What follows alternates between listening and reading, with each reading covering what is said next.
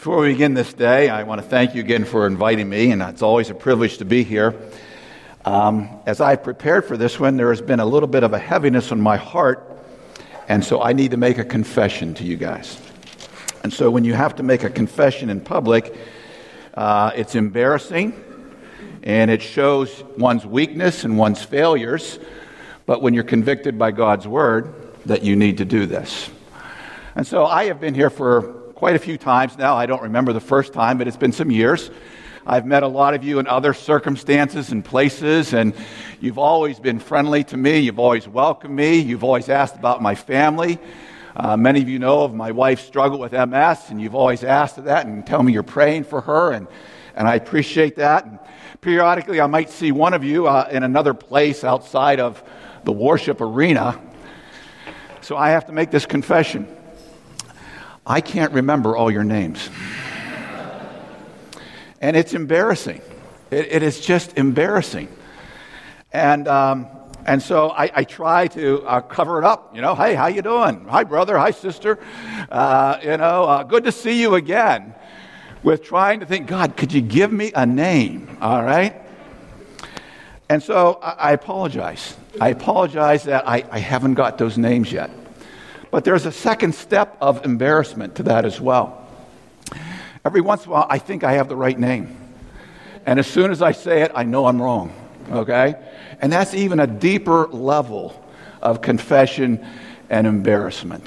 Okay? And so I, I, I come before you and uh, I, I ask for your forgiveness. And I pray that God can restore some of my memory. Okay? As I get older, would that be a restorative thing that He might do for me? Uh, because uh, when, when, when you fail to do something you want to do, you, you begin to feel like your value is not as great. Okay? And so our scripture today talks about that, and that's why the conviction came.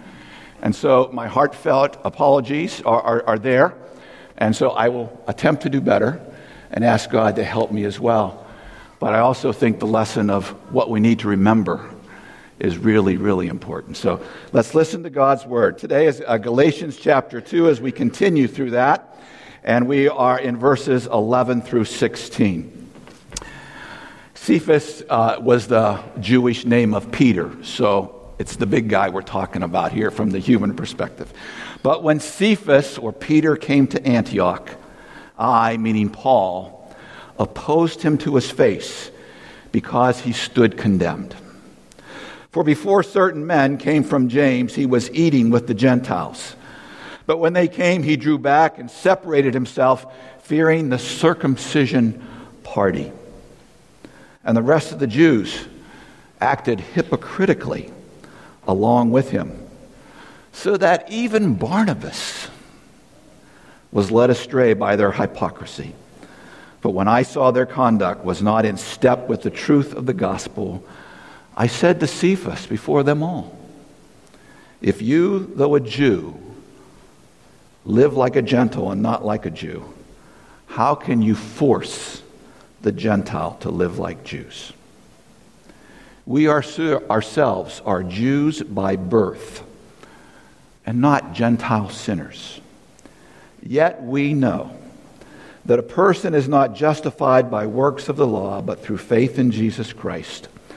So we also have believed in Christ Jesus, in order to be justified by faith in Christ and not by works of the law. Because by works of the law, no one will be justified. Would you pray with me? Our Heavenly Father, when your word convicts us, that is a good thing.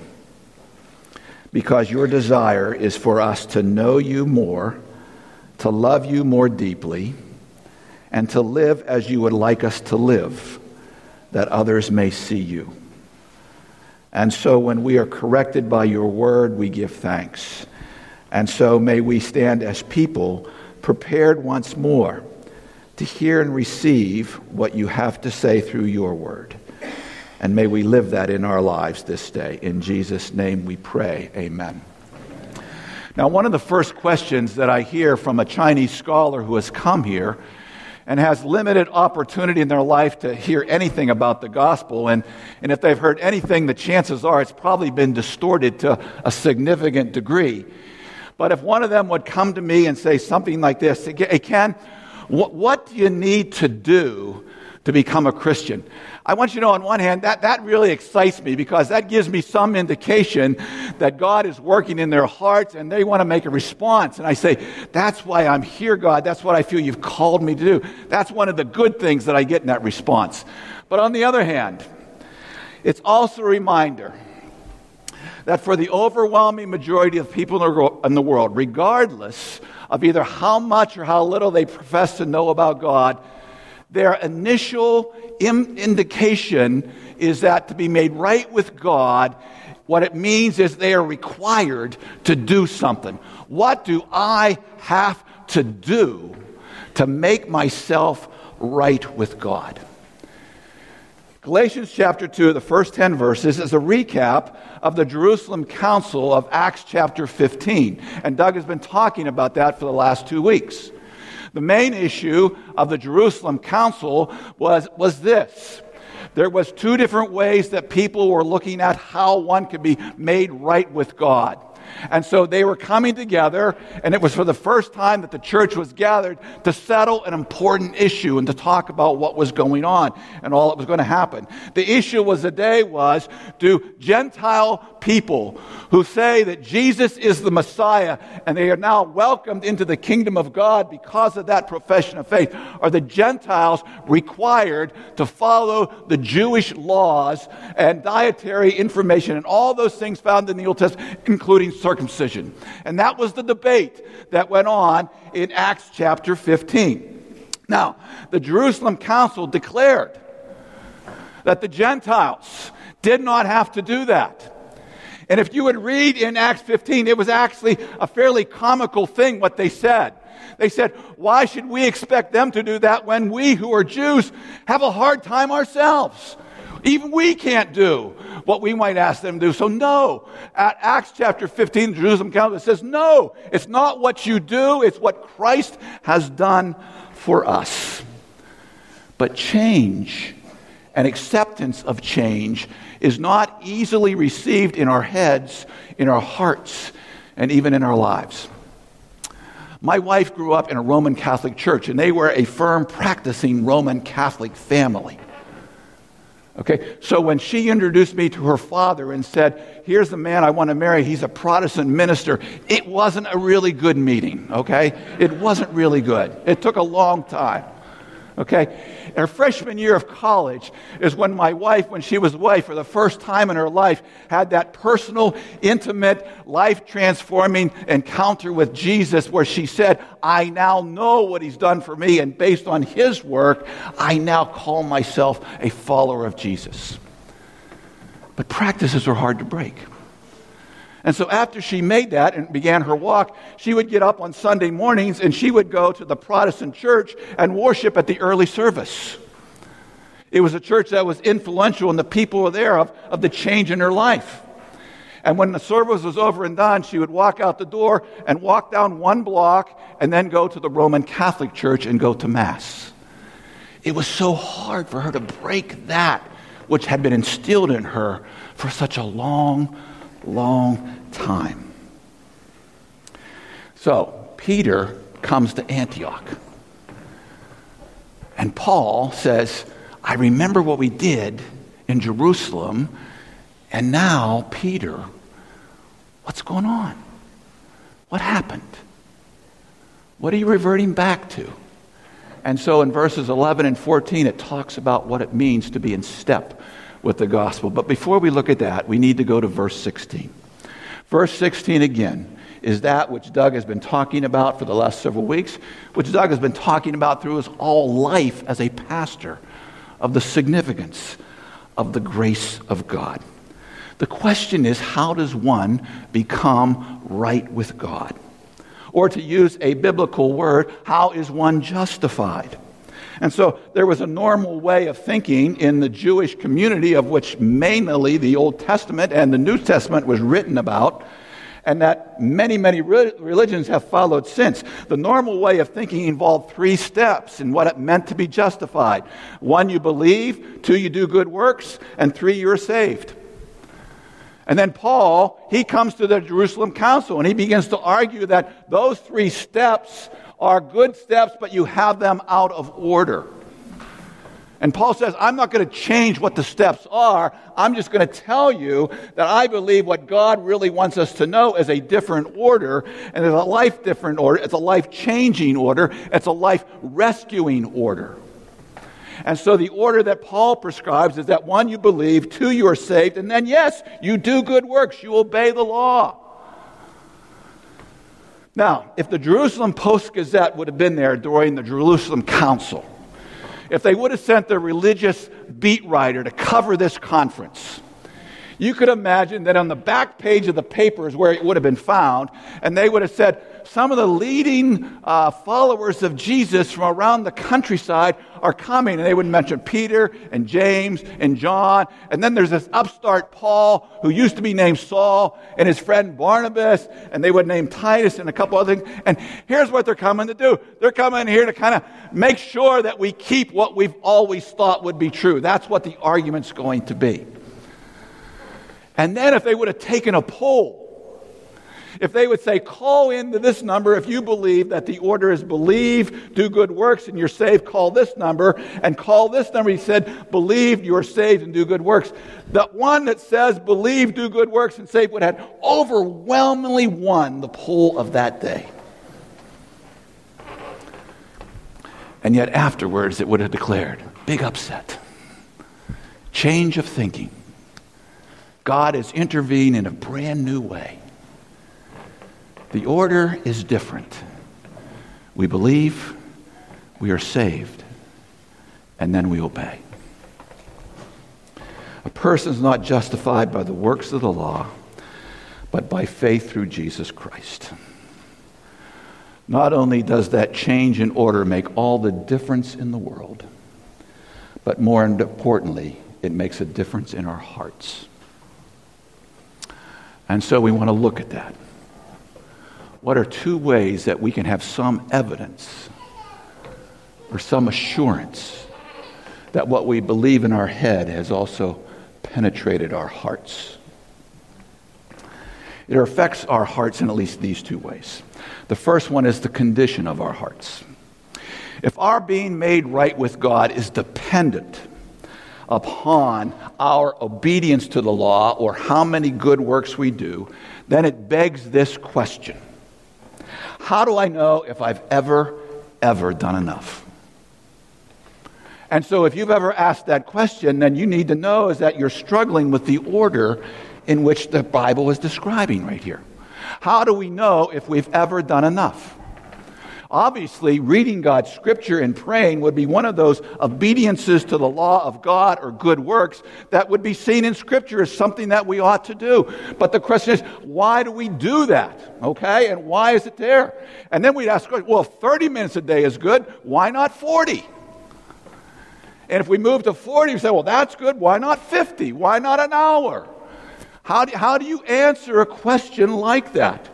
And then the moment that I even ask that question is, how do I know if I've done enough? What I've done is that I've invited worry and doubt and anxiety and a joyless attitude and a burdensome yoke upon my life as to I have to, I have to do these things because it's required of me to be justified, to be right before God. If reading those scriptures and praying are good works, then why do we do them?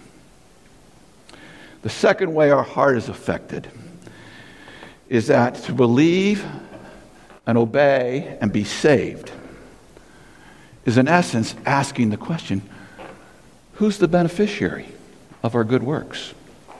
Why are you doing those things? And the only honest answer that we can say if we, if, if we think the order is believe, obey, and you're saved, the only honest answer that we can say is, I do these things for me. I do these things because I'm going to get something out of this. I do this because the benefit is going to be mine. I do this because I now know that I have subscribed to a lifestyle that says I need to calculate at the end of every day how many good things I've done. And I hope, like a scoreboard at a game, that there are more things on the winning side than the losing side, so I can go to bed feeling somewhat confident that I've been made right with God. But if I operate in the order of obey, of believe, obey, and then do good works, or if I, uh, uh to believe, obey, and do good, uh, believe, saved, and do good works, if I operate under that new order of Paul, then the reason why I'm doing things, it's not for me, but it's for somebody else, and it's for the glory of God. The condition of our hearts are completely different. The questions that we ask are never the same. And so we come back to Paul says that we're justified not by the works of the law, but by the grace of our Lord Jesus Christ. Now, there are almost 400,000 Chinese students in the United States right now. The largest input in the last couple years have been undergraduate students who are here. Okay? There have always been the traditional graduate student and visiting scholar, but now there's a large number of undergraduates that have really inflated that number. The undergraduate student from China comes from the new wealth of China. People who have made money in the last 10 to 15 years and have made lots of money. Now, the overwhelming percentage of people in China are still poor, but there is a really, really small number that have made lots and lots and lots of money. And so they can afford to send their children around the world, anywhere they want, to come to school. Now, here's what I have found out. Here are people that come from the same country. They speak the same language. They eat the same food. They celebrate the same holidays and yet they are completely different animals. The way that they look at life is so significantly different that when you get them both in one room, it's like they don't even know each other. They, they would look at each other and say, Well, you look Chinese and you speak Chinese, and obviously you eat Chinese food, but the way that one group thinks and the way that the other group thinks is significantly and completely different. And unfortunately, that even in the church, even in the people sitting in churches around the country and around the world, is that we still struggle with the order of, of how one is made right with God. That it is possible that in churches today, there can be somebody sitting in one pew and one person sitting right beside them, and they can be hearing the same message, they can be reading the same scripture, they can be singing the same songs, they can be praying the same prayer, but one of them says, The order that I believe is right is uh, I believe, I do good works, and I'm saved. And the other one says, I believe, I am saved, and then I do good works. And they're completely different people. Completely different people. And God wants us to know get through it. Know the right order. Get it set in your mind.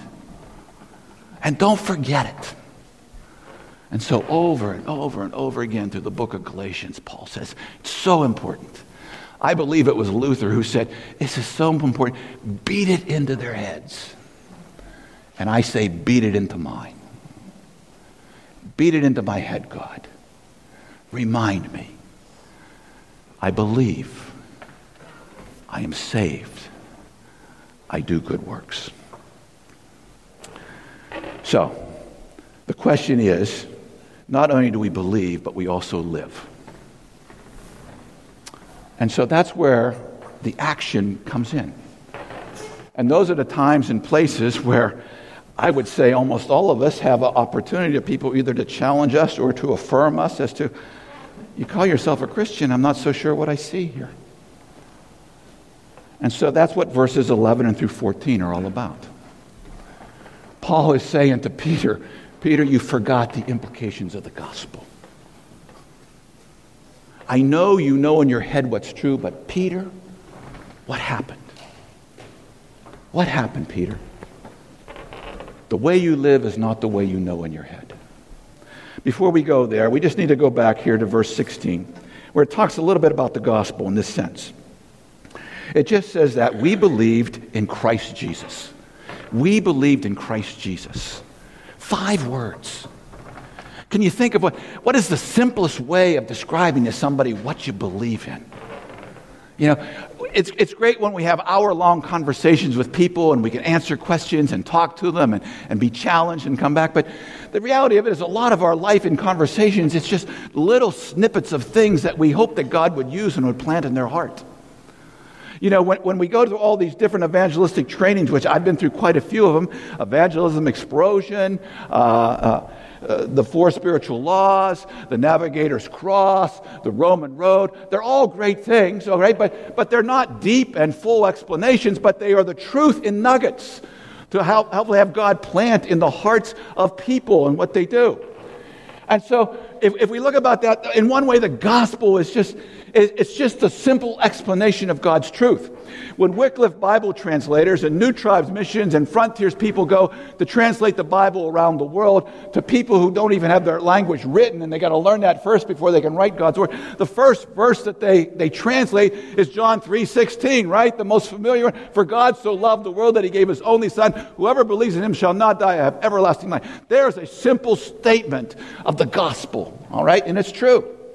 In Matthew chapter 16, Jesus is with a crowd of people and then disciples. And so he talks to the disciples and he says, who, who do these people say that I am? And they called out different answers. And then he looks to Peter and says, Who do you say I am? And Peter responds, He says, You're the Christ, the Son of the living God.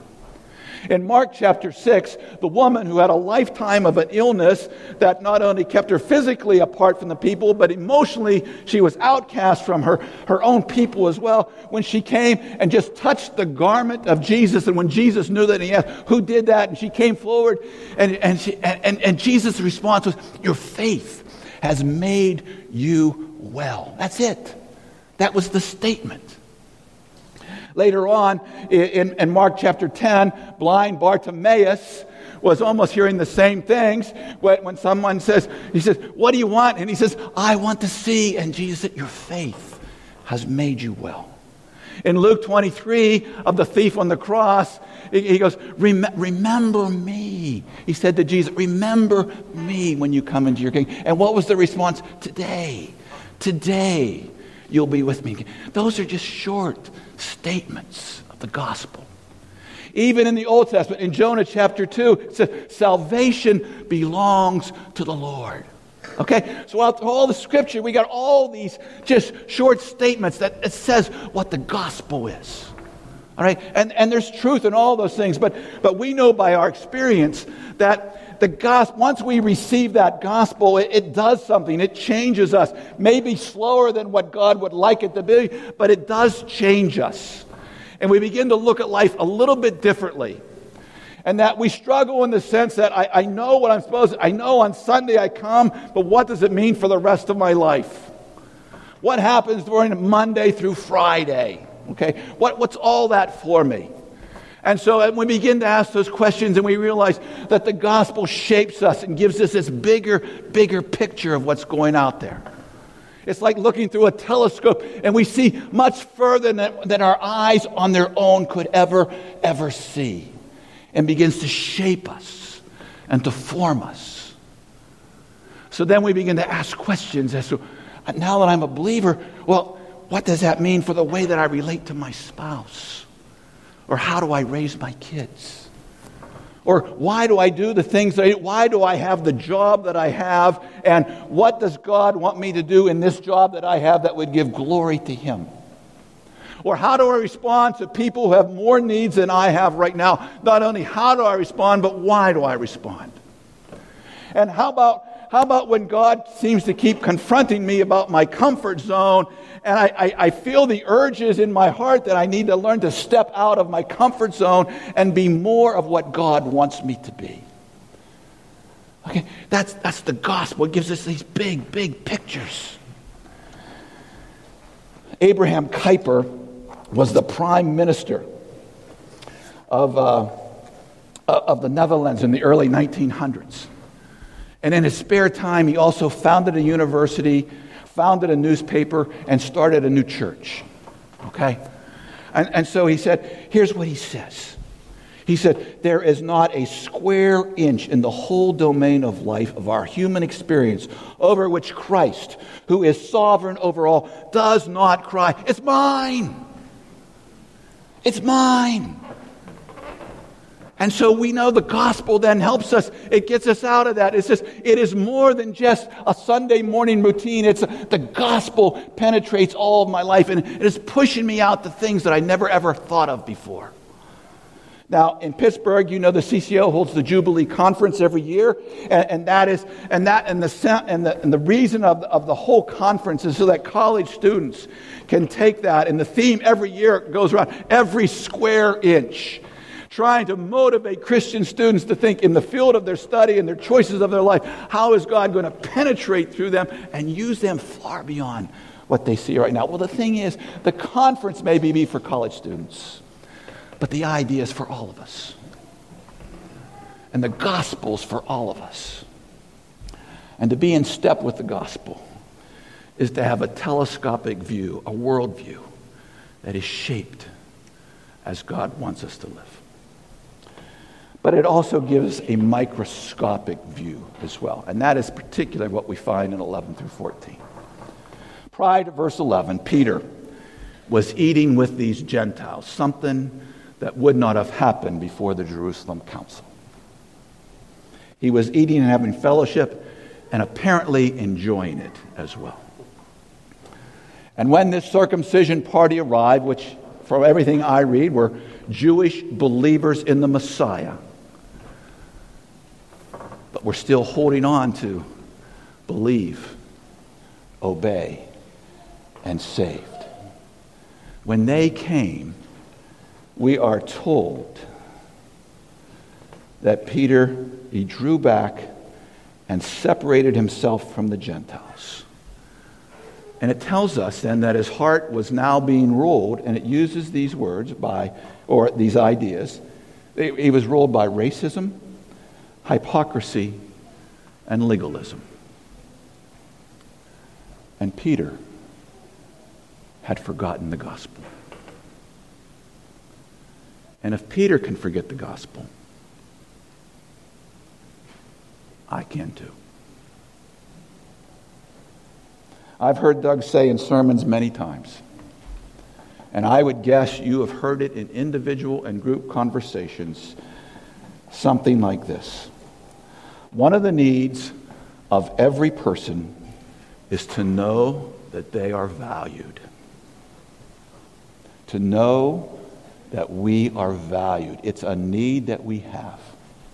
I also heard another preacher say the reason why all people want to know they are valued is because they don't believe that they are. They want to try to convince themselves and others around them that they're valued. And so we will do almost anything to prove our value, or to use the biblical word, to prove that we are justified for who we are. In the year 2000, the movie The Patriot came out, starring Mel Gibson. He portrayed Benjamin Martin. If you saw it, you remember Benjamin Martin was a better farmer than he was a carpenter, but that's what he did in his life.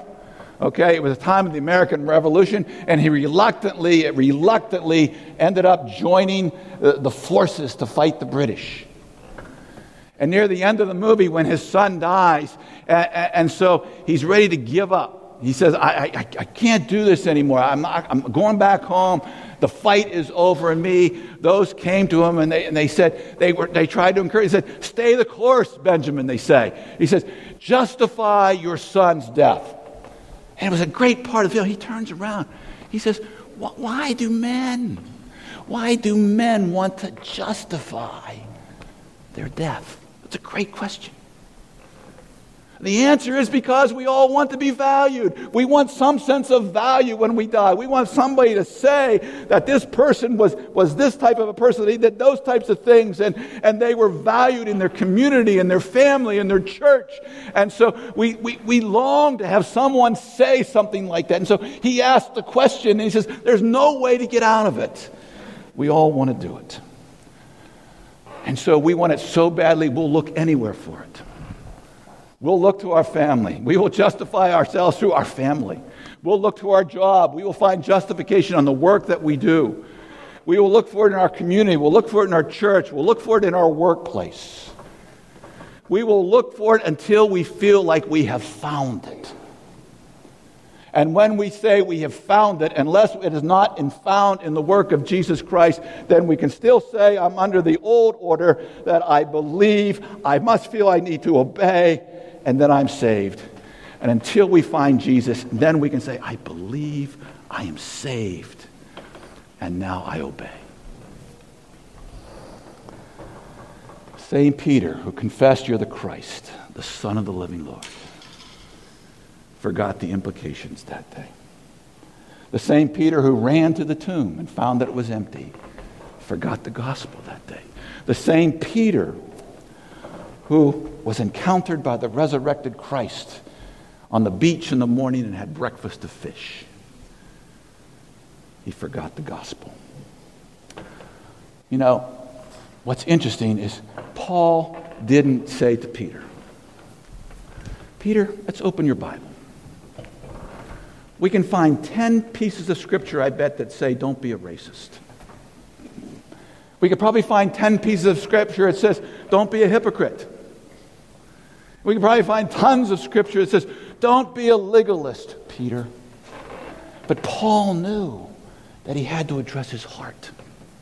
He wasn't looking for a reformation of his outward obedience, he was looking for his heart.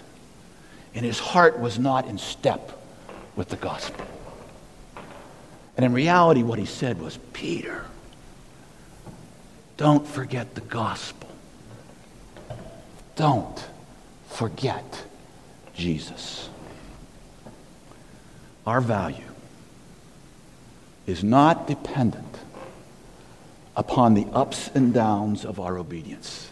Yes, we desire to be obedient out of a heart that says it's for others and for the glory of God. Yes, we need to be obedient. But our value is not based on the ups and downs of our obedience. Sometimes we forget this. And when we do, our hearts lose their love for Jesus. And we will quickly find we're no longer in step with the gospel. This week, Monday or Tuesday, we're going to read in the paper the NFL power rankings. Okay? The NFL power rankings describe teams and how good they are. If the Steelers are not listed in the first three and four, we'll say it's a biased reporting and move on.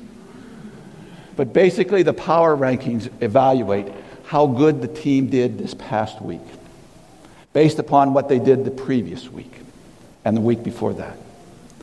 And when teams do well, they probably win. And when they win, they rise up in the power rankings. And so we find out that is how those teams find their value.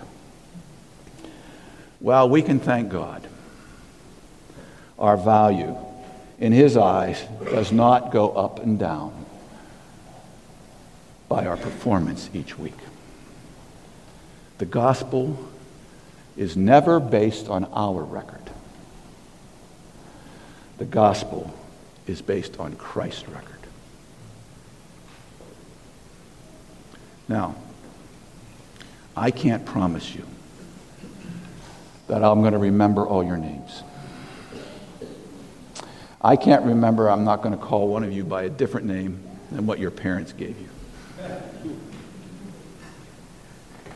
But if I have a choice of forgetting your name or forgetting the gospel, please forgive me. I would rather forget your name than forget the gospel. Let's pray. Our Heavenly Father, remind us every day, every day, of the implications of when we first say, I believe, I know I'm saved. Help me to serve you well. Help me, Lord, to do that in a heartful gratitude. And may we never forget Jesus, in whose name we pray. Amen.